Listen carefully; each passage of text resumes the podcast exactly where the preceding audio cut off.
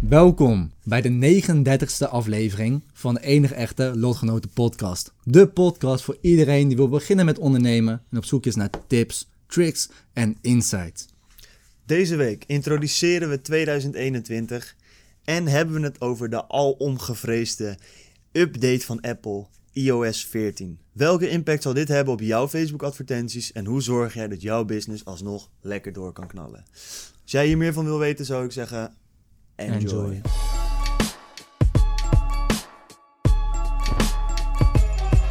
Ja, welkom terug bij geen idee welke aflevering het is. Volgens mij, 39 eh, ik denk 40 al bijna, volgens mij 39 of 40. Iets Je hebt het net gehoord in de intro waarschijnlijk. Ja, dus die aflevering is het. Die, die Jaro en Koen. Jaro die, en Koen ja, uit, die de- weten uit de beter. intro. Precies, die hebben het uitgezocht. Die zijn voor ons in de toekomst, voor jullie in het verleden. Maar weet wat En je wij doet, zitten in het heden. in het heden. Oh shit, Oeh. oké. Ehm, ja, het nieuwjaar 2021. Wat gaan we doen? Fucking rijk worden, fucking gelukkig. Alles doen wat we willen. Corona gaat weg. Dat heb ik volgens mij al 16 podcasts gezegd. Maar corona moet gewoon weg. Want ik wil op vakantie. Ik wil echt een digital nomad zijn. Ik denk dat mensen op een gegeven moment wel weer op vakantie kunnen. Misschien Mensen gaan nu in- al om in naar Bali en shit. Bali, Dubai, mensen zitten daar vol zitten te te boeken ook, hè? Huh? Fu- Fully. Zitten gewoon eh, vakanties te boeken en zo. Ja, ik zat te kijken bro en ik weet niet of Bali altijd zo goedkoop is. Want ik wil ehm, ergens... Is rond de zomer wil ik naar Bali gaan. Bro, eh, een lijpe eh, villa-achtig ding was eh 64 euro per nacht of zo. Maar je had echt een lijp... Weet je wat nog het ergste en sommige zelfs 30 of zo. Fucking lijp. is? Maar Ik zat te denken van, nou, lijp. mensen die vorig jaar natuurlijk hebben geboekt, Ja, konden allemaal niet op vakantie. Toen zeiden ze van, hey, volgend jaar krijg je kunnen jullie wel op vakantie. Mhm. Maar ja, stel nou dat ze dit, deze zomer ook nog steeds niet op vakantie kunnen. Mensen gaan wordt vakanties hebben. hoor. Hoezo? Als mensen deze zomer nog niet op vakantie kunnen, Hoezo? nou, voor degene waar ze hebben geboekt, voor die bedrijven. Oh, die gaan gewoon echt- failliet. Ja, maar die dingen worden failliet deels eh, door de, hoe heet het, door de overheid. eh, en als je slim bent, Ja. iedereen, watch your money. Ze zeggen van ja, je krijgt een voucher en daar pushen ze heel erg op. Maar dat kan niet. Ze kunnen je niet verplichten om een voucher aan te nemen. Een foutje, wat bedoel je daarmee? Nou, dat, ik had ook, kijk, ik zou Oh, naar... voor, eh, voor, eh, voor reis. eh, juist, ik ja, zou naar, waar voor de fuck zou ik ook weer heen gaan? Zo'n eiland ergens bij Spanje.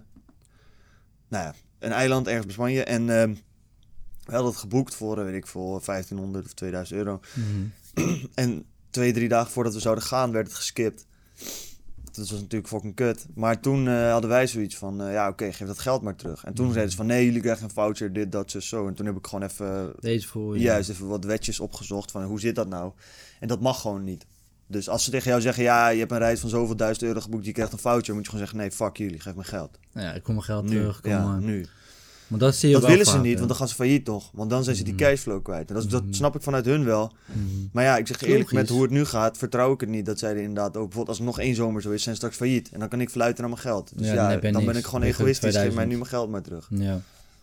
Maar dan moet je ook achterna, achteraan zitten, toch? Dat, eh, dat merken wij nu wel van... ehm, je moet gewoon overal... Als je iets doet...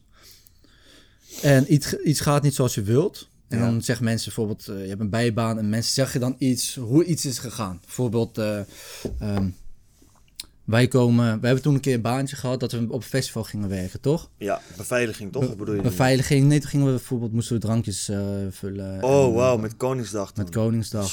Dat bro. Dat was wel fire, toch? Maar dat was ook zo'n dag. Ook als ik nu Als denk aan jij- die doekoe, we kregen 8 euro per uur of zo. Ik heb nog nooit zo hard gewerkt gehad. Wow, yo. Maar dat was toen wel ziek. Toen eh, moesten we op Koningsdag. Toen kwamen ook nog. Waren wij druk aan het werk. Op een gegeven moment kwamen onze vrienden naar ons toe. Gingen ze dranks bij ons halen. Toen gingen ze zwaaien. Toen waren we hartstikke blij natuurlijk dat ze aan ik het heb feesten denk ik waren. eh 800 bier getapt die dag. ja, man. Abnormaal. Jij stond de hele tijd. Alleen maar bier Pap, tappen, pap, bro. pap. Ja, ik moest erachter op een gegeven moment. Oh ja. We moesten. Ik weet het nog wel. Wist je nog een gekke unit die zo, De gekke unit. zo iets van vijf tegelijk zo bap, bap, bap, bap, En het ergste was nog dat alle, alle andere mensen waren gewoon echt sloom. Dus wij moesten de erachter gaan staan, man. Ja, man, er waren echt veel pinkies. Er waren en- veel pinkjes, alles ging fout. En toen zeiden wij van ja, kom maar hier, want Weet je nog, toen gingen we beefen met die guy bijna nog. Omdat we nog totaal te laat moesten blijven. Mhm, ja. Alles moesten fixen. Toen ging ik weer flippen. Toen mochten de eh, vrouwtjes eerder naar huis. Ja, want die hadden zogenaamd harder gewerkt. Dachten wij, pik. Ja, zij, kwam, zij kwamen later erbij. aan. Zij kwamen later, Later aan. aan, En ze mochten eerder weg, want het waren chickies. Dat ik al denk, Ja. hey, dat is ook gewoon seksisme. Dus feministen, check yourself before you wreck yourself. Precies. Je weet je kan niet alleen, op, eh, je kan niet Nee, klagen man. over de nadelen en gebruik maken van de Precies, voordelen. Zo werken we eh, niet. Je wil eh, gelijk behandeld worden. En toen kwam nog, wij waren met de, met de Waggy waren wij gekomen. En toen kwamen er nog drie, vier andere guys met een of andere sikke cap van, ja, eh, iemand komt ons ophalen, dus wij moeten ook weg. Mhm. Toen gingen nog een paar boys weg, toen waren we uiteindelijk met, waren met z'n vieren of zo. Maar die getinte guy nog, Niet hij, getint, hij maar was was ons strijder. Ja, precies, maar hij ging ook meestrijden. Ja. Hij was op zich wel flex. En eh, nog één andere guy die Ja. dacht van, yo, fuck. ja. Maar wat ik daar dus heb gemerkt is, en nu ook wat je net zei, bijvoorbeeld met zo'n reisbureau, van ze zeggen iets tegen je dat je moet doen. Ja. Als iets niet gaat volgens het verhaal. Uh, maar als je daarna gewoon door gaat vragen of je zegt nee, fuck it, uh, ik weet dat het niet zo hoort te Ja. gaan, dus ik doe gewoon mijn eigen ding, moet ze op een gegeven moment wel ja zeggen. ja, daardoor ben ik ook wel een paar keer ontslagen, man. Twee keer. Ja, jij hebt dat erger dan ik, ik ga er misschien ja, man, ik ga altijd mee. overal tegenin. En Mm. dan, ja, niet eens echt ontslagen, maar gewoon zo van, ja, bro. Dat past hier niet. Ja, maar ook dat ik ook drukt denk op te van- veel knopjes. Ja, maar ook dat ik ook denk van, joh, als het zo moet... Want je weet toch, met een bijbaan... Heel veel mensen vinden het dan fijn om een bijbaan te verliezen. Maar ik zeg je eerlijk, bro, een bijbaan... Grappie, voor jouw werk, voor jouw garenbaantje kan ik 16 andere garenbaantjes. Er zijn genoeg garenbaantjes die Weet je waarom mensen het fire vinden? Omdat Leuke ze... collega's. Nee, niet leuke le- collega's, maar omdat je ook een beetje bang wordt gemaakt van... hé, hey, dit komt op je cv te staan en de volgende baas die je krijgt... die gaat misschien bellen en dan hoort hij dat je bent ontslagen. Ja, Snap oh wauw, daar- zo heb ik er letterlijk nooit naar gekeken. Dat zijn mijn ouders altijd tegen mij. Van, Ja, ik zeg je er wel eerlijk, bro, als iemand belt en eh, je, je bent sowieso... Stel je voor, ik ga nu solliciteren en iemand belt eh mijn horecabaantje. Yo, hoe was Jaro? En dan is dat ook nog drie jaar geleden. Ja, wat de fuck heb je aan het antwoord? Ja, maar als het voor, voor je vorige baan is en je Ja, als je ouder opleiding... bent, of, eh, misschien wel... eh, ja, Maar zelfs dan, hè, zelfs dan kan jouw impressie, bijvoorbeeld eh, je bijbaantje op een festival werken was helemaal niks voor jou. Dan kan een Nee. bijbaantje in de ICT kan hartstikke goed gaan. ander man. Ik heb heel veel dingen bij festival gedaan. Hè. Bijvoorbeeld kassasbeunen. Vond ik wel lid om te doen. Ja. Maar ik vond biertappen en zo vond ik wel fire, man. Ja, ja. Nu helemaal. Want weet je wat het is? Ik heb altijd al een beetje geleefd. En dat is wel echt eh, een beetje die Russ vibe, man. Van, het lijkt arrogant, maar gewoon van, joh, ik weet... Ik ben gewoon meer waard dan dit. Snap je? Ik ben niet die guy die voor 8 euro per uur gaat staan. Ga weg. Bro, ik kan meer. Je weet toch? En dan zie je nog allemaal van die debieltjes waar je mee werkt. Dat je denkt van, ja, bro. Weet toch? Iedereen heeft zijn eigen rol in de maatschappij. Maar ik weet wel dat ik meer te bieden heb dan bier. Ja, zeg maar dat wij op, eh, we waren volgens mij 21 of zo. En we staan beveiligingswerk te doen. We staan op een festival. Jonger Defcon. man, denk ik. 19 of zo. Ja, 20. was het zo? Ja, Zo lang is geleden. Lang geleden, man. Echt lang geleden. al Maar dat we daar dan jaar staan op. Defcon en dat alles wordt zo serieus genomen. En wij staan daar met z'n tweetjes en we denken, wat de fuck doen we hier? We moeten hier Bro, 12 eh, uur staan en staan juist. allemaal mensen van gemiddeld 30 ja om ons heen die alleen maar lopen te zeiken, alleen maar lopen te zeuren. En wat moet je doen? De hele Ja, dag een man. beetje staan. Het is, natuurlijk, het is Faya. Waren maar een paar flexen guys daar. Die ene Marokkaanse jongen, hij was chill met hem. We gingen nog jonko roken toen, wist je nog? Hij was echt Eh, een legend een met beetje die langere leidinggevende. haren. Ja, ja, hij was een... Ja, hij mocht veel doen. Hij was. Ja, Kijk, hij was hij was die guy. Hij weet dat hij meer kan. Ja, maar hij hij heeft gewoon een grote mond, dus hij mocht ook veel dingen doen. Juist, daar. maar hij was ook een flexe guy, snap je? Je had ook van die guys die vet 1-0 waren. Van, ja, je moet dit en dit doen. Ja, Dus, die jij een bijbaan hebt, bro, en je vindt het fire, ik zeg eerlijk. Mensen zeggen altijd, je moet een bijbaantje hebben. Maar als je het echt fire vindt, skip die shit, bro. Ga gewoon iets doen wat je leuk vindt. Mhm. Wat ik ook al eerder heb gezegd. Ga gewoon shit doen die... eh, waar je meer affiniteit mee hebt wat je kan doen, weet je. Ja, wat misschien met je toekomst te maken heeft. Of eh, waar je gewoon Ja, in wil experimenteren. Juist. We hebben ook sales gedaan. Uiteindelijk zeiden we ook van... In het begin waren we daar heel erg enthousiast over. Ja, hier kan je heel veel in leren. Mhm. Zeker waar. Maar op een gegeven moment kom je op een punt waarin je ziet dat het allemaal gewoon dikke scam is. En dat mensen... Mensen weten zelf ook niet wat ze doen. En ze proberen gewoon zo snel mogelijk op te lichten om je geld te pakken. Ja, niet helemaal ja. dat verhaal. Niet ook bij Het is iedereen. niet eens echt oplichten, man. Het zijn wel gewoon goede doelen en die doekoe gaat wel naar een goede plek. Alleen de cultuur vond ik altijd een beetje fire, man. Wat je zei, van dat jij eh, in de straat wordt gedropt. Je komt met z'n allen uit een busje waar je eigenlijk geen eens mag aanbellen. Mm. Want het is Ja, fucking true. illegaal. True. Ehm, en dan ga je allemaal geld vragen Ja. aan mensen. Dat is wel raar inderdaad. Je doet werk waar je, dat is inderdaad vreemd. Je hebt, heel vaak zit je in wijken waar je helemaal geen toestemming voor hebt. Terwijl je het wel het is gewoon van, doel. ja, als je een boete krijgt, dan dekken wij die. Ja. Mhm. Ja, dat is raar, man. Mijn zusje heeft dat ook echt één of twee keer gehad, man. Gewoon een boete van 300 euro. Zo. Ik had hem ook bijna, man. Één keer. Ja, fucking lijp eigenlijk. En toen... Ja, dat is eh, raar eigenlijk. Het is gewoon eigenlijk... Een, het is als het ware een illegale business. Je Ja. doet iets wat eigenlijk niet mag. Het ergste was nog dat ik toen een eh, nieuw iemand bij me had van 16, 17. En ze was hartstikke goed, weet je. Ze Ja. sprak iedereen aan op straat en shit. En ehm, toen kwam dus handhaving naartoe. En die zeiden van, ja, ik krijg laatste waarschuwing, anders krijg je een boete. Weet je wel, maar ik moest echt in gesprek met hem gaan om, om ervoor te zorgen dat zij geen boete kregen. Ja. En eh, toen kreeg ik van mijn leidinggevende te horen dat we op een andere plek moesten staan. Toen zei ik eigenlijk wel van, ja, dat kan niet. dat. Weet je, voor mij prima, maar voor dat meisje, als ze straks een boete krijgt, kan toch niet. Kapot van ja. Maar betaalt ze die boete voor jullie? Dus ze betaalt het wel, Ja, ja, ja. maar eh, het was haar eerste werkdag, toch? Ja, dat is gewoon fijn. Oké, dus we gingen terug. We waren daar even een half uur. Toen werden we gepusht om nog naar een andere locatie te gaan. Ik dacht, ja, fuck it. Oké, ik ga wel. Ehm, maar dat was wel op een punt. En toen, zelfs daar werden we weer gesnapt. Want die Ja. dag waar, waar handhaving waren overal. Oh, waren overal. horse. Alsof we, zeg maar, gewoon maffia waren. En werden gewoon echt in ons kontje gepakt door de FBI of zo, weet je wel. Zo voelde dat een beetje aan.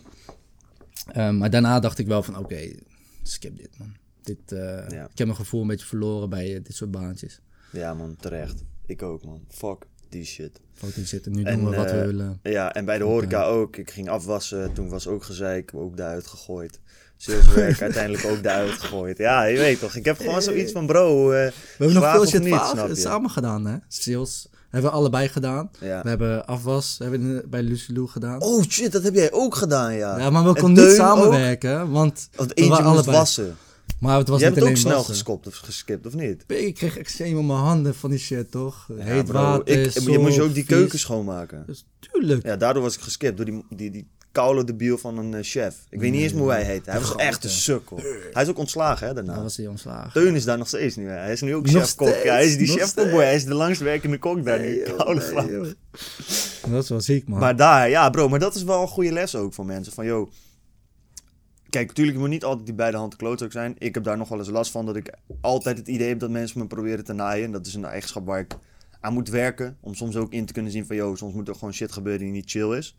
Maar wat ik heel moeilijk vind, is dat er vaak gebeurt bij dat soort baantjes, is dat er één pinky werkt daar al langer dan de rest. En die wordt dan teamleider of chef-kok of zo. Weet je wel, zoiets van, joh, je, het enige wat jij langer gedaan hebt dan ik, is niet doodgaan. Weet je, voor de rest, je bent niet beter, je Nee. werkt hier alleen langer. En, dan, en dat is op zich prima, weet je, dat kan. Ook Maar logisch. die dan, juist, logisch Ja. ook, maar die dan ineens ook denken dat ze directeur zijn. Eh, eh, Die guy kwam naar me toe. Hij zegt, eh, ik had afgewassen, fucking veel werk, je weet toch, strijden Ja. afwassen. Maar daarna, wat normaal is in de keuken, dat heb ik weer, mij altijd verteld door mensen die in de horeca werken, en dat lijkt me ook logisch, is dat iedereen werkt in de keuken. Daarna maken we samen de keuken schoon, gaan we bier hier drinken. Hmm. Weet je toch? Top. Geen probleem. Wat zegt deze man? Ja, ehm, als wij klaar zijn met koken, dit, dat, moet je de hele keuken schoonmaken. Dus ik kijk hem aan. Ik zeg, solo, gewoon alleen moet ik de hele keuken schoonmaken. Hij zegt, ja man, dat is jouw taak ook. Ja, Ja. toen zei ik gewoon tegen hem van, ja bro, volgens mij klopt dat niet. En als dat is hoe het hier werkt, ja, dan neem ik ontslag, man. Toen keek hij me, toen, toen, toen keek hij me fucking verbaasd aan van, huh? Weet toch, mijn eerste werkdag. Ik dacht, fuck met deze guy, wat zegt hij nou weer? Ja. Ik zeg van, ja, ik ga niet in mijn eentje die hele keuken schoonmaken. Dat slaat gewoon nergens op. Toen heb ik dat volgens mij één of twee keer gedaan. Omdat ik dacht van, nou, misschien ben ik te beide handen klootzak. En daarna heb ik het geskipt, man. Mhm. Toen mocht ik een tijdje serveren. Maar die chef kon geen stoer tegen mij doen nog een keer. Wou ik een biertje drinken, ging die gewoon... Ik stond voor de deur, hij zag me staan, ging hij de deur op slot houden en zo. Dus toen dacht ik van, Ewa, ja, als je zo wilt doen, dan... Weet toch, dan, dan ben ik er liever niet, man. Ik had het ook wel met... eh, ik moest ook een paar keer dan schoonmaken. Ja. In het begin werd ik nog geholpen door een andere persoon. Die die Thaise boy, hij was wel flex. Ja man, die, die zijn niet zoveel, maar die, Nee, man, die werkte gewoon echt voor tien man. Zeg maar zo hard werken. nee, nee, je had die ene kleine boy die altijd veel aan het lullen was. Die Thaise gast of zo. Ik weet niet man. hij had zo'n bij de hand gastje dat altijd liep te schreeuwen en te doen. Een kleine die had boy. niet, en je had een paar Spanjaarden. die Spanjaarden, die soldaten, Spanjaarden ik, vriend. man. Ja, daarom. Boy, yo. En die waren aardig ook. Die waren aardig, werkten Juist. hard, lieten zien hoe het moest. Exact. En dat was wel chill, want daar heb ik dus mee gewerkt. En die, heb ik dus, die hebben mij het ook wel geleerd. En op een gegeven moment, Ja. ik merkte wel, waar je in het begin zeg maar twee uur over deed. Na een paar weken deed je daar zeg maar gewoon nog maar 20 minuten Tuurlijk, over. tuurlijk, dat is helemaal zo. Ziek omhoog. Maar ik denk dat het belangrijk is om wel jezelf ook... Wat jij gisteren ook had, man. Als je een onderbuikgevoel hebt dat iets niet lekker zit bij jezelf... Ja. heb ik heel erg dat ik dan ga twijfelen van... Nou, misschien ben ik moeilijk aan het doen, Ja, weet je wel. dat Of heb ik ben ik, aan erg. het zeuren, weet je wel. Misschien, Mhm. weet je wel. misschien ben ik weer ben ik die eno guy die het te moeilijk doet. ja.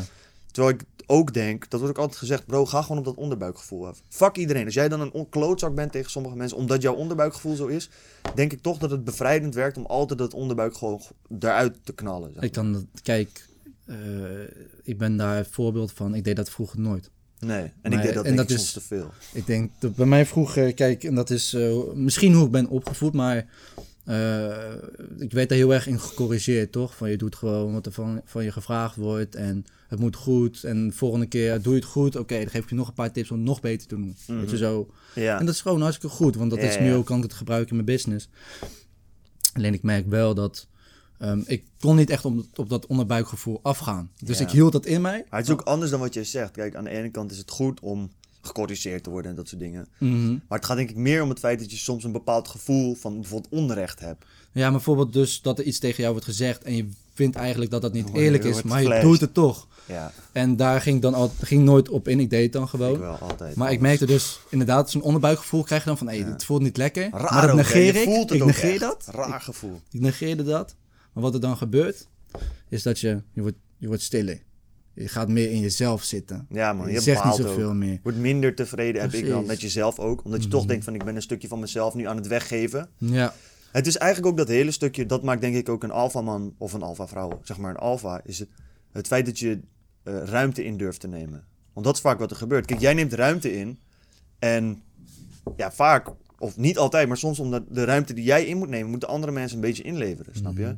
Dus eh, iemand anders wil misschien ook een bepaalde rol innemen. Maar omdat ik gewoon zeg van nee, maar dit en dit doe ik. Dit, en omdat die ander dan denkt van nou, mijn onderbuikgevoel dat ik dat ook wil doen. Nou ja, ik vind het eh, toch enger om het maar te zeggen. Laat maar, weet je wel. Mhm. Dan gaat die persoon twijfelen van joh, wat ben ik eigenlijk voor een weggedruwd beta mannetje dat ja, ja, ja. niet echt meetelt, snap je? En dan ga je fire voelen over jezelf. Ik denk dat het zeker wel, dat- daar zit wel echt een kern van waarheid in. Ja man. En dat merk ik ook bij mensen terug. En dat, dat merk ik bij bepaalde mensen. eh, bijvoorbeeld met zo'n bijbaantje. Heb je altijd een paar mensen tussen zitten die heel erg stil zijn. Ja, En dan weet je gewoon van die, die mensen durven niet iets uit te spreken. Want die zijn al te vaak gecorrigeerd. En die durven dus niet meer voor zichzelf op te staan. juist. En dat merk je bij zo'n salesbaantje ook. En daardoor denk ik dat ik er ook sneller uitgeknikkerd word. Ehm, vaak zie je dat de, de leiding daar zijn eigenlijk de salesmannetjes die het meest alfa zijn en zichzelf omhoog geduwd hebben. Mhm. Het zijn vaak ook mannen, soms wel vrouwen, Die maar hebben een mondje mee. Precies. een beetje Wolf of Wall Street-achtige guys. Mhm. Weet je? Dat zijn Ja. gewoon bluffers, noem ik ze vaak een beetje. Ja. En het zijn hele aardige gasten, daar helemaal niet van. Maar het was wel zo dat hij heel goed wist van wie die misbruik kon maken. Je weet toch, als hij een extra persoon nodig had voor de volgende dag, ging hij naar precies die mens toe van... Hé, hey, eh, ik weet dat je dan en dan al werkt, maar kan je niet morgen nog even drie, vier uurtjes? Dan eh, zorg ik dat als je terugkomt, staat er wat lekkers te wachten op de vestiging. Ja, toch, dat kan wel, toch? Zal ik je opschrijven dan? En je zag dat iedereen die een beetje een push-over was, zat van... Ja, nee, maar... Ja, nou, nou ja, oké, ja, ik kan wel even kijken. Ja, nou ja, ja is goed. Oké, doe maar dan. Mm. Terwijl als hij naar mij toe kwam, op een gegeven moment kwam hij niet meer. Want ik zei gewoon, yo bro, ik werk op dinsdag, donderdag, that's it. Mm, niet te vragen woensdag, vrijdag hoef je niet te vragen. Als ik extra kan, kom ik naar jou toe. Mm, Laat ik je weten. Maar als ik het niet aan jou laat weten, kun je vanuit gaan, het gaat hem niet worden. Nee, dat was denk ik ook bij mijn salesbedrijf. Was dat was eigenlijk dat eerste stap was al van... Oké, ik had mijn sollicitatie daar, gewoon een Ja. gesprek. Ze zei, is goed, oké, kom je volgende week werken? Ik zeg, nee, ik kan niet, ik kan pas volgende maand. Nee, maar je moet echt volgende week... Nee, ik kan pas volgende maand. Snap je? Dan zegt ze van, ja, maar dat komen mensen niet. Ik kom. Komt goed. Weet je wel? En toen eh, uiteindelijk, ik kwam daar. Ze zei, oh, je bent echt gekomen. Vonden ze gewoon leuk, toch? Ja, ja, ja. Maar ik denk onbewust, ik deed dat hartstikke onbewust, want ik kon echt niet. Maar omdat je dan zo druk bent en je gaat, kan ook alleen die dagen, dan laat je ook aan hun zien van oké, weet je wat het is? Ik ben streng, maar als ik er ben, ben ik er. En heb ik wel die 100%, eh, 110% inzet. Dat is hetzelfde als... Het is heel grappig dat we daar weer terugkomen. Want vorige podcast hebben we daar ook over gehad. Maar Oh, met daten, man. Oh, daten. dat je weet van die boys, ik had oprecht, maakte ik er een soort van kunstje van om soms niet te kunnen. Want je hebt van die boys die ik zeg, ja sorry, het wordt hem vrijdag niet, kan je dan zaterdag? Ja, tuurlijk, zaterdag kan ik ook. Ja, Nee. zaterdag wordt hem niet, kan je zondag? Ja, zondag kan ik ook.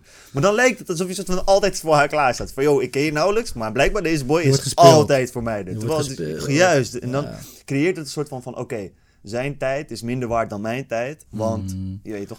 En Terwijl- bij man is altijd, alles gaat om status, man. Heel veel Ja. gaat om status. Als iemand, Ja, bij het verleiden van een vrouw. En niet per se van, oh kijk, mijn geld hebben, dit, dat. Maar ook gewoon een stukje, dat stukje, je durft ruimte in te nemen. Je durft je grenzen te stellen. Dat is durft fucking open belangrijk. te zijn, En dat vinden vrouwen ook aantrekkelijk. Ja. Ook een man die het oneens kan zijn met een vrouw. Je weet toch, op de Ja. eerste date is het belangrijk als je iets zegt waarvan je denkt, hm, gewoon zeggen Mhm. van, nou man, dat, je weet toch. Waarom werkt de push-pull techniek zo goed? Moest je ook bij sales moest je dat ook wel eens doen. Push-pull is dat je eerst eigenlijk... eh, bijvoorbeeld je komt iemand tegen en die Mm. maakt een gare opmerking. En dan zeg je tegen haar van ja, kijk maar uit, anders gooi ik je zo meteen in de sloot. Weet je wel? Dus geeft eigenlijk belediging. Mhm. Maar dan geef je daarna wel een compliment van oké, ik erin gooi zou ik je ook wel helpen om eruit te halen, weet je wel? Ja, Maar dan laat je wel aan diegene zien van je moet niet met mij fokken. En als Ja, je dat, alleen door dat te laten zien, denken mensen, denk, oh, oh, oké. Daarom vind ik het ook heel interessant om eh, nu eh, The Godfather te lezen. Hmm. Dat hij, die Don Corleone, is een soort van de embodiment van eh, rechtlijnigheid. En hij blijft altijd bij zijn kern, snap je? Hij is nooit... Hij laat zich niet bewegen. Iemand kan zijn zoon doodschieten en hij gaat nog niet uit emotie handelen. Hij kijkt naar de situatie. Oké, ik kan nu ervoor kiezen om hun ook allemaal doodschieten. Maar dan komt een gigantische oorlog. Dan verlies ik nog meer zoons. Ja. Ga ik helemaal faya? Ja. Of ik kan vrede Sunny. sluiten en dan kunnen we allemaal weer geld verdienen. Weet je wel? Sunny, Sunny, de oudste zoon, is... eh, Juist, die eh gaan allemaal faya, oh. Oh, Ik ben ook wel benieuwd. Oké, ik ga het boek ook lezen. Ik heb het thuis liggen. Ja, Ehm, ik heb de film tien keer gezien. ja. Oh, dat vaak toch. Ik, eh, Ik ben wel benieuwd hoe, eh, hoe het boek dan is geschreven. Ja, ja ik ga dus want de dat gaat veel meer in het 23e diepe, ga ik toch? met vrienden ga ik, eh, die, die film weer helemaal kijken. Dus Wanneer? met 23e man. Ah, ik, ik ben daar. Ja, ik weet niet of het veel dieper gaat, man. Ik weet niet. Ik denk dat. Want dit is zeg maar, kijk, je hebt eerst had je het boek. Daar is de film op gebaseerd. En dit boek is weer gebaseerd op de film. Dat Ja. zie je wel vaker. Dat doen ze dan. Dat is gewoon Oh, een manier om zei meer ja. doelgoed te vangen weer. Ja. Maar als je schrijft, dan kun je wel meer in details Ja, gaan over wat je in de film Je niet gedachten kan zien. omschrijven. Dat is sick aan een boek, man. Daarom is Ah. een boek flexer dan een, eh, dan een film. Ja. Want je kan geen de gedachten van een persoon. In een film moet alles uitgebeeld worden zodat jij het kan zien. Mhm. Want je kan moeilijk de hele tijd zo'n voice over van wat hij in zijn hoofd denkt. En in een boek ben je eigenlijk heel veel vooral aan het lezen wat iemand in zijn hoofd denkt. En dan En komen we gelijk beetje- terug. En daarom zijn boeken ook zo waardevol. Om helemaal als je bijvoorbeeld een eh, zelfontwikkelingsboek of iets anders gaat lezen, of zo, een boek wat jij leest, Mhm. omdat je de gedachten kan lezen van degene die het heeft opgeschreven, dan weet jij letterlijk als de situatie bij jou gebeurt. Kijk, met een film zie je wat ze doen. Ja. Met een boek lees je dus wat de gedachten zijn die leiden tot de acties. ja. En dat True. is iets heel erg waardevols, wat je dus mee kan nemen en kan begrijpen waarom Ja, ze man. bepaalde acties uitvoeren. Klopt. Dit is ook wel echt een van de eerste keren dat ik zeg maar een roman lees. En dat ik er op een persoonlijk Geniet. vlak ook wat van leer. Nee, nee, ik kan altijd wel genieten van romans. Maar Ja. dit was altijd gewoon een verhaal, snap je? En nu, ik was zoiets van, hmm, er zitten wel lessen in of zo. Zodat dat je daar ook gewoon les in gaat zoeken. Ja. Nu, want we zijn al, even kijken. We zijn al een tijdje aan het lullen, gewoon even een soort van introductie of Ja, whatever. Ik heb ook nog een onderwerp dat ik graag wil introduceren, wat voor luisteraars eh, zeker belangrijk en interessant is voor jou ook. Het gaat over online business doen, Mhm. Specifiek online adverteren. En ik denk, nou, voor iedereen die dropshipt of een, een webshop heeft, is dat sowieso fucking belangrijk. Want ik denk dat de meeste mensen in ieder geval een deel van hun inkomsten halen uit Facebook adverteren. Oké. Ehm, en het is eigenlijk ook bijvoorbeeld bij jou voor om je cursus te verkopen, hetzelfde idee. Het heeft veel impact op online business doen. En wat is het dan precies? Het is, eh, er is een nieuwe update komt eraan voor de iPhone. Eh, en eigenlijk voor alle Apple producten. Dat is iOS 14. Je hebt steeds iOS updates, software updates. En bij iOS 14 gaat er een eh, verandering komen die gigantisch veel impact kan gaan hebben op Facebook adverteren. En wel om de volgende reden. Momenteel gebruikt Facebook cookies, onder andere de Facebook Pixel, een stukje code die je op je website plaatst, om te tracken wat iemand doet. Dus jij kijkt op Facebook, je ziet een advertentie, daar klik je op. Dan ga je naar hun webshop, je kijkt een beetje rond op hun webshop. Daarna ga jij eh, naar Google, dan ga je nog naar andere webshops. En zo maakt Facebook eigenlijk door al die data die ze van webshops afhalen waar jij komt, want die hebben dus allemaal die pixel geïnstalleerd. Ja. Dus Facebook volgt je overal. Ja. En die maken dan een compleet beeld van, yo, Koen is die guy. Hij ging eerst kijken op Amazon eh, naar een boek voor zelfhulp. En daarna ging hij naar een webshop waar eh, je een cursus kon kopen. En daarna ging hij nog dit en dit bekijken. Oh, dat is een guy die waarschijnlijk onderneemt. Hij is geïnteresseerd in Tony Robbins. En zo kun je best wel een goed beeld van iemand creëren. Ik bedoel, moet je nagaan. Als jij van iemand alle zoekgeschiedenis weet, heb je best wel een goed idee van wie iemand is. Het ergste is nog dat je... Tot Die aan de porno die weet- die kijkt.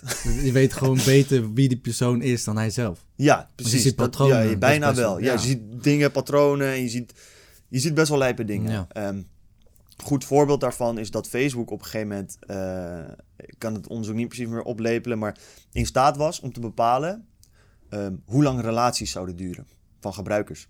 Omdat ze op basis van al hun gebruikers kunnen zien hoe snel jij bijvoorbeeld jij vrienden wordt met haar vrienden en zij vrienden wordt met jouw vrienden, ouders, weet je wel, hoe snel die connecties op Facebook elkaar opbouwen, kunnen zij zien van oh blijkbaar is die relatie sterk genoeg dat ook alles eromheen. En dan konden ze gewoon volgens mij op de maand nauwkeurig zeggen van... ...joh, deze relatie gaat nog zo lang duren, deze Ja. relatie. En echt met En ze maar, hadden toch significante zekerheid. Toch ook met... eh, aan de hand van wat vrouwen gingen kopen. Die eens Ja, dat is iets wat ze anders. kochten, dat is, maar ehm, dat ze konden zien dat, vrouwen Walmart. zwanger waren. Dat was Walmart inderdaad, Ja? het idee. Dat, dat was ja, om te laten zien hoe belangrijk dat data gedreven inderdaad. Dus dat op basis van data kochten. van mensen. Nou, wat er gebeurde was... ehm, Ken je het verhaal? Echt, Ja. echt goed? Nou, ik, eh, ik ken het verhaal wel. Dat het ging over dat eh, vrouwen bepaalde artikelen gingen kopen. Of eh, voorwerpen gingen kopen of producten. Ehm, en dat had niet per se met zwangerschap te maken. Ja, dus Maar ze nou, zagen hoe, het die is, hoe dat is, nou, wat, hoe het is gekomen, dat is, want er is eigenlijk, wat jij zegt klopt helemaal, maar dit is dus hoe ze daar echt achter zijn gekomen, is omdat er een 16-jarig meisje was. Iedereen kon zich inschrijven voor een nieuwsbrief van Walmart. Mhm. En die had een soort van bonuskaart. En die scande je elke keer zijn boodschappen deed, kreeg jij een klein voordeel. En daardoor wist hij welke boodschappen en producten hij allemaal kocht. En op basis daarvan deden ze data-analyse. Ja. Toen was er op een gegeven moment een meisje van 16 die een mailtje kreeg. Eh, gefeliciteerd, u bent zwanger. Heeft u interesse in deze en deze producten? Mhm. Paardje kouloboos. Die dacht van, joh, what the fuck is dit? Weet je wel, waarom krijgt mijn dochter zo'n mail? Raar. Contact gezocht met Walmart. Walmart zegt van, oh, sorry, weet je wel, misschien is er wat fout gegaan. Uiteindelijk doet ze een zwangerschapstest. Blijkt dat ze zwanger is. Ja. Zij wist nog niet dat ze zwanger was. Nee. Haar vader wist nog niet dat ze zwanger was. Maar door die data-analyse, die was zo fucking goed, doordat zij, weet ik veel, eh, agurken en shit ging eten. Mhm. Dat het zeg maar, juist. Algoritme, patronen. Fucking sick. data. Ja, dat is je. Weet je wat? En dat vind ik misschien nog wel het moeilijkste. Van data en die patronen, die zijn zo belangrijk, helemaal voor nu. Ja. En dat. Eigenlijk wil je dat als ondernemer ook op een of andere manier natuurlijk gaan Nou ja, ontwikkelen en, en- opbouwen. Ja, zeker. Je wil, tuurlijk, kijk, je wil heel veel je eigen data gebruiken. En hoeveel dat, hoe dat nu gebeurt, is dat je Facebook delen. adverteert, Ja. is dat het niet direct jouw data is, maar je kan wel heel goed gebruik maken van de data die je binnenhaalt. Weet je, Ja. je kan vergelijkbare doelgroepen maken of lookalike audiences. Dus dan kan je zeggen van, yo, er hebben 500 mensen bij mij gekocht. Ik weet niet wat ze gemeen hebben, maar gooi al dat bij elkaar en zoek naar mensen die dat ook hebben. En dan kun je heel goed gaan targeten en zo. Dat is fucking lijp. Maar daar gaat dus verandering in komen waarschijnlijk. Ja, en dat is dus. eh, maar dat. hè, Apple. Zo, dus ja, ja, ik moet nog even schetsen, denk ik, wat ze dan precies gaan doen. Want dat weet je denk ik nog niet. Nou, ik weet wel eh, dat die cookies weggaan. Nou ja, Toch? ze gaan niet weg. Wat Apple dus gaat doen. Apple gaat voordat jij begint met Facebook gebruiken zeggen: Hey, wil jij dat Facebook je data trekt? Ja of nee? En dan kun je zeggen: Allow, do not allow. En eh, ja, dan gaan ze inderdaad in de weg zitten van al die cookies. Wat dus betekent dat het complete beeld van jou, dat Facebook van jou heeft, steeds minder gaat worden. Ja. Eh, waardoor je gewoon veel minder goed gaat kunnen, veel minder precies gaat kunnen adverteren. En eh, ja, dat kan hele grote gevolgen hebben voor mensen die eh, adverteren via Facebook. En eh, zou Apple dit. eh, wat is de reden waarom Apple dit doet? Weet je dat?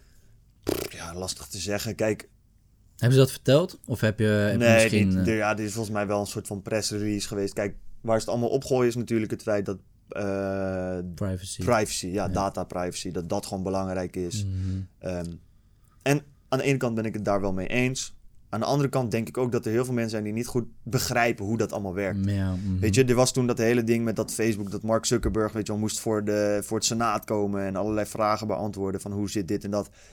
Die mensen die die vraag stelden, merkte je gewoon aan. Die hadden geen idee waar de fuck ze het over Ja, hadden, snap je? Dus dan zie je een paar mensen die geen idee hebben waar ze het over hebben, vragen stellen aan een expert, maar dat die expert de vragen zo... Dus het zijn zulke fucking domme vragen, dat die expert ook niet een goed antwoord kan geven, waardoor het ook lijkt alsof hij niet weet. Ja. Ken je dat? Heb je wel eens gehad dat iemand zo dom is, dat jij ook dom lijkt? Iemand ja. stelt vragen aan jou, dat je denkt, what the fuck? En dan ga jij ook rare antwoorden geven en dan denkt iedereen, kijk, ze weten allebei niks. Nou, het was meer man. van eh, eh, gisteren bijvoorbeeld. Daar had ik ook een interview en er werden een bepaalde vragen gesteld. Dan zegt ze van, ja, wat eh, was nou het grootste probleem bij studenten? En ik van, ja, studenten hebben meerdere problemen, weet je. Ze hebben problemen met plannen, focussen, motivatie. Mhm. Het is verschillend per student, dat kan je niet... Precies, ja man. Oké, maar wat is het grootste probleem? Ja, ehm, ja, veel studenten hebben moeite met plannen, merk ik de laatste tijd. Oké, plannen, zeg iets eh, over plannen. Ja man. Denk je, ja, wat de fuck moet ik zeggen over Juist, plannen? dan moet jij iets gegronds gaan zeggen, terwijl je denkt, yo, ik heb heel ik veel heb gebaseerd op niks. Juist. Gebaseerd op niks, Juist, dat is je? alsof je naar de dokter gaat, gewoon de deur opgooit en zegt, yo dokter, wat heb ik? Je, Ja, ja bro. Ik, heb, ik heb niks Help mij, gecheckt, help ik weet mij. niet wat er met jou aan de hand is, ik weet niet eens wie je bent. Ik ben moe, help mij. Ja, je? Oké, hier man. koffie. Maar eh, wat voor pillen moet je geven? Ja, Juist, je en weet als je dan je een hebt. foute toch? tip geeft, dan is het van, ja, hij weet niks. Ja, ik ja bro, nee, want ik wist ook niks. ik heb geen achtergrondinfo gekregen. Maar is oké, da- daar ben ik nog wel benieuwd naar. Kijk, ehm, Apple is natuurlijk fucking groot. Redelijk. Facebook is fucking groot. Ja. Zou Apple dit gebruiken, dat mensen meer privacy willen hebben, om meer macht te krijgen of minder macht te geven aan Facebook? ja, zeker. Dat is het gewoon. toch, want dat is kijk, toch gewoon een schaakspel dat ze spelen met elkaar? Facebook gaat nooit accepteren dat het gaat gebeuren. Maar er waren eh, mensen die berekeningen hadden gemaakt. Hoe accuraat het is, weet ik niet. Nee. Maar dat Facebook als dat echt gebeurt en de impact zo groot is als het lijkt, 50 tot 60 procent van hun inkomsten zouden kunnen verliezen. Like that. Dus dat zijn miljarden euro's. Of Mhm. Wanneer, wanneer wordt de nieuwe update uitgebracht? 15 januari waarschijnlijk. Ja, oké. Dus dat is volgende week. Ja. En dan gaan wij ook wel weer live met nieuwe advertenties. Ja man, ja. Dus, maar weet je sturen, wat het is? Daar is een, een punt waar ik naartoe wil. Waar ik, wat ik straks ga ophalen. Want dat is Mm. altijd wel mooi. Maar het is wel eerst interessant om hier wat dieper op in te gaan. Want dat is dus 50 tot 60 procent van Facebook. Denk je Facebook gaat dat accepteren bro? Weet je toch? Dat, dat gaat hem niet worden man. Dus ehm, Facebook is wel heel hard bezig. En er zijn ook andere manieren om gedrag te tracken. En daar zijn ook al veel eh, technieken voor aan het bouwen. Dus ze zullen daar sowieso weer een manier omheen werken. Maar het is wel zo dat, dat dit wel een soort van machtsspel is. Snap je? Facebook maakt heel veel gebruik van Apple. Of ja, zeg maar heel veel mensen die op Facebook zitten gebruiken een Apple-apparaat. Ja. Echt 50 procent of zo, fucking veel. En ja, het is eigenlijk een soort van powerplay van Apple. Door te zeggen van ja, jullie denken jullie hebben de macht. Kwak jullie. Mhm, mhm. Ja. En ehm, Wat ik hier zie, en dat is, eh, dat is een beetje mijn biologie, wat ik gewoon fucking interessant vind. Survival of the fittest. Evolutietheorie van Charles Darwin. Waarin hij heeft ontdekt dat je gewoon, je hebt natuurlijk roofdieren en je hebt prooien. mhm. En over tijd heb je dat als roofdieren te sterk worden binnen een bepaald gebied. ja, ehm, dan worden de prooien natuurlijk allemaal opgegeten. ja. Dan blijft daar een hele kleine selectie van over. Of ze worden Ja. uitgeroeid. uh-huh. Maar wat gebeurt er dan als er nog heel weinig prooien zijn? Wat gebeurt er? Te veel roofdieren, dus die sterven uit. Ja, ja, precies. Maar is eigenlijk wat het menselijke ras nu ook aan het doen. Precies, met de roofdieren heb je dus een paar dieren die er nog overblijven, maar dat zijn de sterkste. Ja. Waardoor de prooien de kans krijgen om zich weer uit te breiden. ja, het is gewoon natuurlijke selectie. Natuurlijke selectie, maar dat zie je nu ook met Facebook en Apple. Van, ze evalueren telkens Ja, en proberen meer macht te krijgen. En spelen een soort van prooi-roofdierspelletje met Ja. elkaar, waarin ze de hele tijd moeten doorontwikkelen. Want Facebook, wat je zegt, Facebook moet reageren. Ja, ja moet, moet, Moet. Dat kan echt problemen veroorzaken. want Ja. Zij verdienen geld aan adverteerders. En zelfs als ze het zouden accepteren, dan kan Apple straks weer met nog een move komen. Ja. En dan hebben ze, heeft Facebook bij nog minder macht om dat te accepteren of daar weer op te gaan bewegen. Als jij die vraag krijgt, hè, van ehm, wil je dat de Apple of Facebook wel of niet, eh, en Instagram zou je... dus we weten niet zeker of je bijvoorbeeld voor Instagram en Facebook apart de vraag krijgt. Want het is Oh, natuurlijk hetzelfde bedrijf, maar waarschijnlijk wel. Ga je zeggen dat ze wel mogen tracken of niet? Alles. Ja, wel. En waarom? Ehm, omdat ik heb nooit het gevoel gehad, kijk, ik snap wat ze bedoelen met privacy schending. Mhm. Maar op het moment dat jij een gebouw binnenloopt, ehm maar niet uit, bijvoorbeeld hier, iemand loopt hier binnen. Mhm. En die gaat aan onze spullen zitten, die gaat een beetje naar ons lopen kijken en shit doen. Maar hij maakt gewoon gebruik van onze spullen. Mhm. Dan wil je toch weten precies wat hij aanraakt en wat hij doet. Ja. Als jij nou bijvoorbeeld eh, op Facebook zit, aha. Dan mogen zij toch ook precies trekken wat jij allemaal op Facebook en Ja, shit dat doet. kan ook nog, maar daarbuiten. En daarbuiten, ja, dat snap, ik snap wel dat mensen dat privacy schending vinden. Maar Ja. alsnog, je zit, je zit op een apparaat, het, wordt al, het is- Ja. het is allemaal data. En weet je wat het is? Bijvoorbeeld reclames. Ik ben blij dat ik nu eindelijk specifieke reclames heb waar ik echt wat aan heb. Want ik krijg gewoon boeken of cursussen voorgeschoteld waar ik echt wat aan heb. Waarvan ik denk van oké, hey, dit zet ik op mijn lijstje, want misschien van de marketing, SEO, een cursus, nu kan ik die gratis volgen. Chill. is Anders het moest ik daar punt, twee man. of drie uur Dat research naar doen, dan zou ik dat nooit uitvinden. Juist, dat is dus het hele punt waarom ik denk dat mensen niet goed genoeg weten WhatsApp. Mensen vinden het heel vervelend dat hun privacy geschonden wordt. Op welke manier? Ze hebben geen idee. Ze weten niet precies. Het feit is wel, tuurlijk, kijk, als Facebook slechte be- bedoelingen heeft, Mhm. ja, dan kunnen ze fucking lijp shit doen. Want ze weten waar je woont, ze weten met wie je omgaat, al die shit. Mhm. Maar je moet niet vergeten, de overheid weet dat ook. Mhm. En de bank kan je ook opfokken. Mhm. En je weet, dus er, er zijn al zoveel manieren. Die, kijk, je kan in elke situatie, je kan ook een auto, bro. Ik heb een keer een verhaal gehoord van iemand in een auto, de cruise control sloeg op hol. Die is met 240 tegen een muur aangereden omdat hij niet meer kon remmen. Ja. Ga je dan nooit meer auto rijden? Nee, tuurlijk niet. Je kan, er kan altijd fire shit gebeuren. Mhm. Helemaal als iemand slechte intenties heeft. Mhm. Maar als je zo gaat leven, dan is alles eng. En het voordeel wat jij nu aangeeft is... Als ik op Facebook zit, is de kans dat ik advertenties te zien krijg die ik top vind... Mhm. super groot. Want dat is hoe Facebook geld verdient. Als ze jou alleen maar advertenties laten zien die je kut vindt... verdienen zij ook geen geld, want je gaat niet betalen... je gaat geen aankopen doen via die advertenties... Nee. waardoor de persoon die dat doet niet meer gaat adverteren op Facebook. Badaboom, badabam. Mhm. Dus wat er nu gaat gebeuren, is Facebook gaat nog steeds wel adverteren. Of in ieder geval, dat kan gebeuren. Alleen je gaat random shit te zien krijgen. Mhm. Ineens, je, je geeft geen fok op voetbal, je gaat voetbal shit laten te zien krijgen. Dus je denkt... En dan gaan mensen zeggen... Ja, ik krijg alleen maar van die klote zooi te zien op Instagram, joh. Wat een kut app. Ik denk, ja bro. Maar ja, privacy schending vond je zo erg dat je dat niet wou. Ja, Maar nu ben je weer boos dat je... Maar die app wil je wel gebruiken. Bro, als je het zo erg vindt, skip de app. Ga niet op Facebook. Mhm. Ja, Verwijder al je shit, skip Facebook. Maar dat wil je ook niet doen. Want dan heb je weer het gevoel dat je de boel mist. ja. Snap je? Dus mensen zijn altijd... In een krantenkop staat privacy schending is erg. En als je dan de vraag krijgt, mogen je trekken? Nee, nee, privacy schending, dat wil ik niet. Echt jongen, mensen praten zoveel over shit waar ze niks van weten. Gisteren had je toch... ehm, kijk, we hebben... Een, straks als de podcast uitkomt, is het alweer een paar weken geleden. Van Capitol, eh, Capitol Hill. Ja. Dat ze die hebben bestormd en al die shit. Maar niet een paar weken geleden man, deze komt dinsdag uit. Deze komt in... Oh, We lopen niet meer niet meer voor. We lopen niet meer voor. Oké.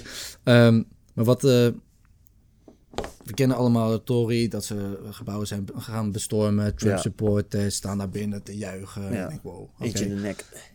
Fire. Die heb ik niet meer gezien, man. Dat zocht nog, maar... Ja, eh, het is- ik ja, had het was niet echt gevonden, een fijne video om te zien. Nee. Maar wel dat ik denk, ja, wat had je wat de fuck had je verwacht? Ja, dat slaat nergens. Was dat diegene die op die stoel ging zitten? Nee, dat niet. Nee, nee, het was een vrouw, maar gewoon één van die belagers. En toen Ja. was er ja, een beveiliger die volgens mij geschoten heeft en die heeft haar naar de nek geraakt. Ja. Tuurlijk tragisch, maar dat ik wel denk van ja, bro, wat de fuck verwacht je? Wat doe je? Je gaat de Wat Capitol doe in. Wat had je nou verwacht in Amerika? Ja, ja, ja, ja, ja. Maar zelfs, oké. Ehm, en dan gisteren was er, eh, weet ik veel, RTL Nieuws of zo. Mhm. En dan gaan ze mensen interviewen, iets van vijf of zes mensen. Wat vond je ervan? Schandalig. Kan Amerikanen of Gewoon eh, Nederlanders. Nederlands, eh, Maar dan gaan ze dus de reactie filmen Ja. van die mensen. En dan denk ik ook van ja, logisch dat mensen het schandalig vinden. Omdat jij dat weer gaat kijken, vind je het zelf ook weer schandalig. ja, man. Maar we weten allemaal, natuurlijk hoort het niet. Maar mensen maken altijd, tuurlijk, het is ook erg. Maar geef dan een, ze geven geen nuttige informatie, Nou. bijvoorbeeld wat ze op tv laten zien. Bijvoorbeeld, ik vind dat totaal niet interessant. Daarom kijk ik ook geen tv meer. Het is geen extra info. Het is geen extra. Waarom kijkt, gaat iedereen nu op internet zitten en kijkt niemand meer tv? Omdat internet is specifiek. Je kan Netflix kijken wanneer je Ja. wilt. Je kan op internet alles opzoeken wat je precies wilt. Mhm. TV is gewoon, dat komt erop. Je kan kiezen tussen tien verschillende dingen. That's it. Nou, toch kijken nog veel, zeker oudere mensen. Kijken dit shit ook nog wel veel. Maar wat ik daar erg, eh, iets waar ik de laatste tijd veel van aan het denken ben, en iets wat ik mezelf aan het aanleren ben, is om gewoon over dingen waar ik niks van weet, gewoon mijn bek te houden. Weet je, want Maar dat is stoïcisme ook, toch? Ja, zeker. Dat maar dat is sowieso eh, iets waar gewoon veel meer mensen, als ze daaraan deden, bro. Je wil niet weten hoe vaak het gebeurt. Het vaccin bijvoorbeeld. Neem het vaccin. Heel veel mensen zijn heel stellig van ja, je moet dat niet doen. Of ja, je moet het wel doen. En sommige mensen weten ook fucking veel van die shit. En die hebben goede redenen dus waarom je het bijvoorbeeld niet moet doen. Of goede redenen waarom je wel moet doen. Prima. Als iemand aan mij vraagt, yo, ga je vaccineren? Bro, ja, I guess so, man. Ik weet, ik, ik weet niks. Dus ik kan wel heel stellig gaan zeggen, nee. Maar als ik van de overheid een brief krijg, ja, en, en ze zeggen, ja, je moet die shit doen, ga ik niet zeggen, nee, ik ga het niet doen, want ik weet niks van die shit. Mhm. Je weet toch, eh, plus bro, als ze zo graag volgens al die conspiracy zo, al die conspiracy geikies, Mhm. als ze ons zo graag uit de weg zouden willen helpen, zouden ze het wel op een minder opvallende manier doen dan een fucking vaccin. Dus weet die hele theorie geloof ik sowieso niet in.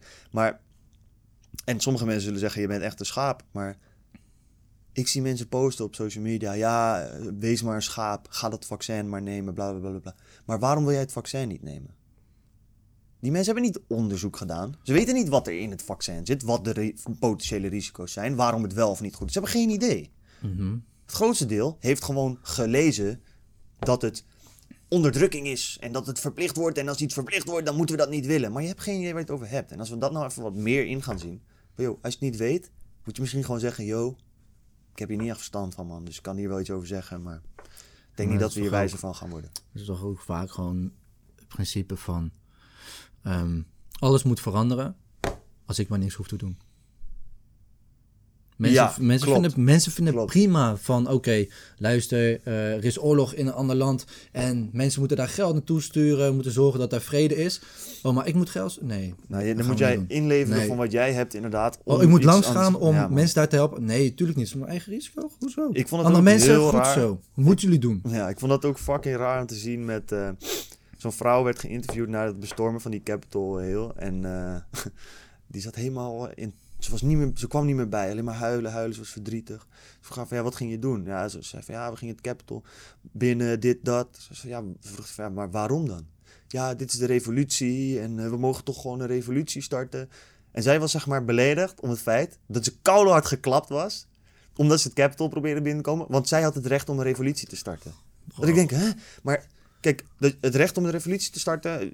Ja, ik weet niet of dat echt een recht is, maar je weet toch... Ja, als jij dat wil doen, begin een revolutie. Mm. Maar het rare is dat mensen tegenwoordig zo entitled zijn... dat ze denken dat ze zonder weerklank een revolutie kunnen beginnen. Mm. Terwijl ik denk, bro, probeer het systeem dat er nu is... probeer het om te gooien. Maar het systeem gaat je wel terugklappen. Mm. En moet je niet huilen als je teruggeklapt wordt. Moet je zeggen, oh ja, dat hoort erbij. Ja.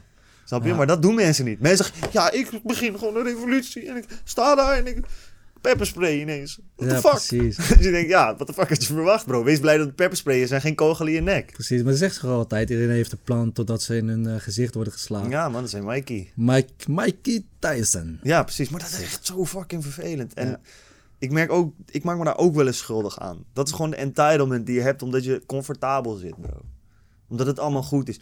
Ik hoorde ook ooit idealistisch stemmen. Dus vinden dat iedereen gelijke rechten heeft. eh eh, homorechten. Donkere mensen moeten het goed hebben. Dat is allemaal top. En daar ben ik het ook helemaal mee eens. Maar dat komt ook omdat ik genoeg te eten heb. Veiligheid heb. Geen oorlog in mijn land. Mm. Want geloof me bro, op het moment dat jij van paycheck tot paycheck leeft, of dat er een oorlog is en het kan elk moment zijn dat er een bom op je dak valt, Ja. broer, het boeit jou geen fuck of een, een homo mag trouwen of niet. Bro, ik wil gewoon overleven. Ik ben blij als ik morgen nog er ben. Mhm.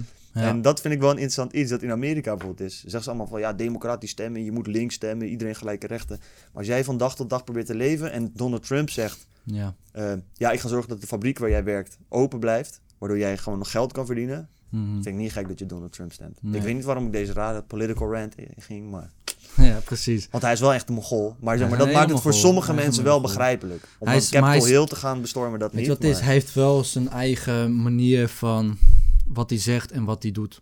En hij is er heel erg overtuigend in. Ja, hij heeft gewoon Dus mensen doodgevleesd. Hij heeft ze gewoon verteld wat ze wilden horen en daardoor gingen ze stemmen. En Ja. nu zijn er, is er een hele grote genoeg- groep die maar je hebt ook genoeg mensen die president worden hetzelfde doen, maar minder, minder naar buiten. Bijvoorbeeld ook, je hebt in Nederland toch ook... Kijk, ik volg politiek niet echt. Nee. Waarom? Omdat ik weet dat heel veel mensen veel shit zeggen. Mhm. Uiteindelijk eh, worden ze, komen ze in de Tweede Kamer, hebben ze een beetje macht om iets te zijn er doen. 150 andere mensen waar je iets mee moet gaan regelen. Precies. En Dus je kan wel zeggen dat je A wil, maar als de ene B, C, D, Uiteindelijk E gebeurt het niet. ja. Of er gebeurt weinig, of het duurt tien jaar, anders, het of duurt het lang, anders. En dan denk ik ook van ja, kijk bij Trump, oké, Trump heeft het wel, hè, heeft het wel erger gemaakt. Die heeft wel eh, een stapje verder eh, genomen, maar eh, iedereen heeft dat. Man. Ja, het is moeilijk. politiek. Ik zeg ook altijd, ik zou nooit in de politiek willen. Ik ben daar echt niet voor gemaakt, man. Nee. Daarom is het ook grappig, bro. Daarom ben je ook ondernemer. Als ondernemer is het belangrijkste wat je wil. Ik ga dit doen. Het maakt me geen fuck uit wat er gebeurt. Maar wij gaan dit punt behalen. Snap je? En niemand wordt gespaard, als het ware. Snap je wat ik bedoel? Dat is Mm. eigenlijk hoe het werkt. Mm. En niet dat je mensen doodgemaakt, maar je weet toch van... We gaan van A naar B. Als jij zegt nee, zoek ik wel iemand anders. Politiek kan dat niet. Want je kan niet zeggen, ik zoek wel iemand anders. Want jij zit bij het land. Dus jij hebt wat te vinden over hoe ik het doe. Mhm.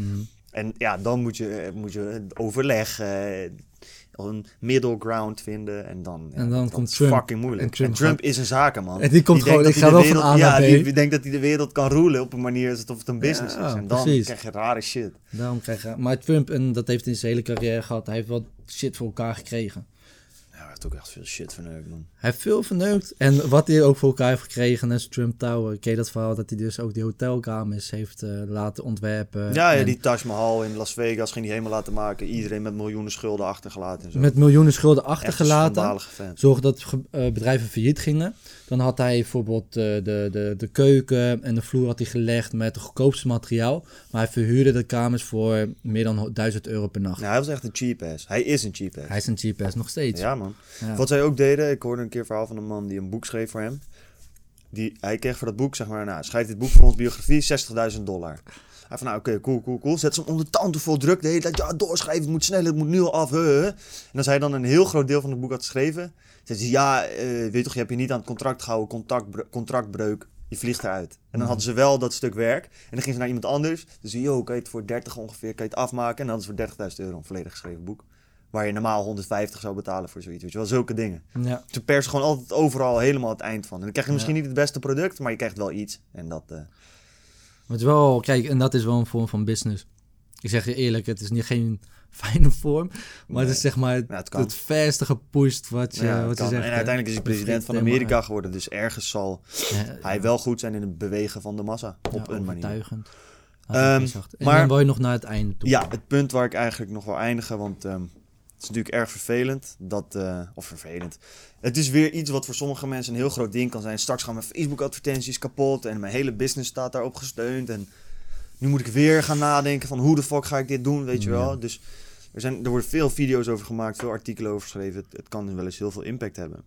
En toen zat ik zelf eerst ook even van, ah, nou, weer zoiets, weet je wat. Het liep net lekker en dan moet ik weer gaan, een draai gaan maken en wat the fuck. Toen dacht ik van, nee, maar weet je wat het is, bro? Dit is ondernemen. Dit is uiteindelijk wat ondernemen is. Je gaat continu, ga je denken, ah, we zitten lekker, man. We draaien goed, we rollen. Nice. Ho is. En dan smekt Wacht het leven even, dan komt de realiteit weer. Bam. Geeft je een, een platte hand. En er is weer iets waarmee je moet gaan dealen. En dat is het Mhm. mooie. De belangrijkste les die ik denk dat je kan leren uit het feit dat de Facebook-advertenties misschien naar de kloten gaan of dat je dingen moet gaan veranderen, is: maakt niet uit wat er op je pad komt. Zorg gewoon dat je ermee gaat dealen. En heb ook het vertrouwen dat het wel goed komt. Maar ik denk dat het belangrijkste nog is, ga er snel mee dealen. Ga niet heel lang tegenaan zitten van, oh, het is fire en ik wil eigenlijk gewoon dat het zo doorgaat zoals het altijd ging. Ik denk omdat er zoveel veranderingen zijn in de wereld, kunnen er ook zoveel nieuwe bedrijven ontstaan en zo snel groeien. Kijk Ja. bijvoorbeeld naar 1990 toen internet opkwam, weet je wel, zoiets. Mhm. Bedrijven die er allemaal niet in geloofden, die zijn 10, 20 jaar later gewoon allemaal failliet gegaan. Meestal wel, ja. Snap je? Die zijn niks meer waard. Mhm. Terwijl bedrijven die zich- snel konden aanpassen, oké. En je had ook heel veel ondernemers die begonnen gedurende die tijd. Bijvoorbeeld, eh, kijk naar Gary Vee. Mhm. Hij heeft een bedrijf van 4 naar 60 miljoen gebracht. Gewoon puur omdat hij meeging en zich snel aanpaste. En, maar dat moet je ook blijven houden. Dat is wel iets wat. eh, want je hebt ook heel veel mensen die opkomen in de internetperiode, daarin knallen. Maar als er dan weer iets anders verandert, ja, dan gaan zij ook weer naar de kloot. Mhm. Omdat ze wel heel goed op dat ene in konden spelen, maar de nieuwe gaan ze weer niet in mee. Dus ik ben wel benieuwd van, oké, nu gaat, gaan dingen veranderen. Hè? Wat je zegt misschien met de ads of met de regels, ja, ik met weet, de ja, precies. cookies. Ik weet niet hoe groot de impact gaat zijn. Weten maar- we niet, maar we weten wel van oké, als er iets gaat veranderen, kijk naar misschien nog grote jongens die zichzelf, die al delen hoe ze hierop gaan inspelen, Mhm. maak er gebruik van. Want als Ja. jij daarop inspeelt, dan zijn er nog steeds, denk 90% van de andere bedrijven die pas over drie of vier jaar zich gaan aanpassen. Ja. En dan heb jij dus een paar jaar speling waar jij dus heel goed in kan gaan groeien. En ondanks dat ik groot fan ben van de 80-20 regel, is het eigenlijk het slechtste wat je kan doen. Realiseer ik me net. Wat? Nou, we hebben het altijd over de 80-20 regel. Pareto. Vaak is het 20% van alles wat je doet, eh, zorgt voor 80% van de output. Dus 20% van de input die je doet aan marketing, zorgt eigenlijk voor 80% van de inkomsten. Hmm. Maar het is eigenlijk heel belangrijk dat eh 80% zorgt voor 80% van de inkomsten. Want als er dan 20% wegvalt, valt er ook maar 20% van de output weg. Terwijl nu, als die 20% van jouw input Facebook advertenties zijn en die 20% valt weg, valt er ook ineens 80% van je inkomsten weg. Mhm. Dus dat, dat diversificeren is iets wat je hier ook uit kan leren. Eh, en dat geldt voor je eigen inkomen. Weet je, als je maar één baan hebt en die baan vervalt, heb je ineens helemaal geen inkomsten meer. Als je drie banen hebt, heb je altijd 33% kans dat er nog iets anders blijft Ja. staan. Hetzelfde met adverteren. Als jij één platform hebt, dat platform valt om. Alles pleiten. Heb je er vijf, kunnen er vier wegvallen, heb je er nog steeds één. Dus Precies. dat is een belangrijke gedachte die in je persoonlijke leven, ehm, in je business, in eh, relaties, weet je, al die dingen. Maar dat zeggen ze ook altijd, toch? Eh. Pareto-regel is gewoon puur... Bijvoorbeeld voor mij met de cursus. Je hebt tien eh, mensen die je cursus afnemen... maar je hebt er altijd twee die het langst blijven... en het meest investeren erin. Ja, precies. En dat is ook zo. Dus het is een leuke balans, maar je moet ook wel goed over het ander na blijven Mm, denken. Je kan niet alleen maar focussen op die 20%, want als die 20% dan komt te vervallen, ben je fucked. Precies. Dus eh, zullen we een kleine recap geven? Ja, eh, doe je ding. Ja. We zijn natuurlijk met Goldfather begonnen. Ja, Ons boekje. Dat we zelfs uit... eh, bijbanen zijn we eigenlijk mee begonnen. precies. Een bijbaantjes. Dat we op festivals hebben gewerkt als beveiliging en zelfs eh, moesten afwassen. En dat je daarmee ook echt op je onderbuikgevoel weer... Onderbuikgevoel moet je echt op afgaan. Ja. Dat is gewoon belangrijk. Ehm, vervolgens zijn we gegaan naar de Godfather. Dat je zelfs daaruit wijze lessen kan halen. Uit romans. Ja, en wat wel ziek vond, dat we zeiden van oké, dat je eh, die realisatie, dat je dus in boeken de gedachten kan lezen achter de schrijver. Ja, Dat is best wel vet als je dat kan. Ehm, toen hebben we het op een gegeven moment ook gehad over de cookies, hè? Over eh, ja Facebook. de impact Of, van iOS van de de, iOS veranderingen die dat 14. gaat hebben voor Facebook adverteren. precies. En dat dat eh, grote invloed kan hebben. Dat Ja. wel voor 50% van de inkomen van Facebook eh, Ja, dat is een of gevaar dat dreigt. Inkomen gewoon. Ja, inkomen wel. Maandelijkse inkomsten uit adverteren. Precies. Dat mensen heel erg eh, op hun privacy zijn, maar dat ze eigenlijk niet weten wat het betekent. Dat je alleen moet spreken op dingen waar je wat van weet. En dat we dat eigenlijk te vaak niet doen. Ja, En eh, ja, natuurlijk. zeker eh, Trump hebben we het nog even over gehad. precies. Nou, Trumpy. Ja man, ik blij. Kijk, ik zeg eerlijk, het is een echt een klootzak. Ja, Maar- ik ken hem niet, maar hij doet wel rare dingen. Hij doet rare dingen, maar het is ook wel, eh, je kan veel van hem leren. Ja, zeker. zeker. Daar- ook. Dat is ook zoiets. Stalin ook. Lenin Ja, ook. ja. Maar dat is iets toch van, mensen, veel mensen zeggen van Trump, wat hij doet is niet goed. Aan de ene kant kan begrijpen, aan de andere kant besef wat hij allemaal voor elkaar heeft gekregen door alleen zijn mondje te gebruiken. Dat is, Ja. dat is eh, impressive. True. Ehm, en uiteindelijk dus ook eh, wat je net zei. eh, wat zei je net eigenlijk? Ik weet niet meer. Of, eh, je eindigde eigenlijk met... oh ja, voor ondernemers. Ja, Pas dat het niet gaat aan, om wat er allemaal aan. gebeurt Nee, man. Focus gewoon op vooruitgang blijven maken. Precies. Ga Focus niet, op eh, jezelf, man. Bij de pakken neerzitten. Zorg Nee. dat je door blijft pakken. Pas je snel aan. Grote bedrijven moeten zich ook snel aanpassen. Als je dat niet doet, dan ga je achterlopen. Laten we Als je het snel doet, afsluiten dan ga je wel snel de claim. komen. Als jij denkt dat er een verandering aankomt die jou kapot gaat maken en je gelooft dat echt, dan is dat ook de verandering die jou kapot gaat maken. Oh. Precies. Dankjewel voor het luisteren. Ehm, klein dingetje dat we dit jaar nog steeds doen, is als jij meer wil horen van ons, eh, onze gedachten. Want eh, op video kan je natuurlijk goed zien wat we zeggen, maar op eh, papier kan je veel beter ook lezen wat we denken. Zoals we net al zeiden. Dus ga naar www.delotgenotenpodcast.nl. Daar kan je je gratis inschrijven voor de Lotgenoten Community. Hmm. Dat is een nieuwsbrief die elke woensdagochtend de deur uitgaat. Pieuw. Eh, met daarin extra ja, informatie over van alles en nog wat. Eh, de vorige ging over eh, feedbackvragen van jullie. Van, goh, wat willen jullie dit jaar van ons zien? Welke gasten, welke dingen? Ehm, dat soort dingen. Ja, Ik moet zeggen... Nou, ik moet eigenlijk niks zeggen. Dat was het gewoon. zeggen. Dat was het weer. We zeggen altijd, ook in 2021... We blijven doorgaan. Fuck goeroes, wij zijn lotgenoten. Tot volgende week. Enjoy. Peace.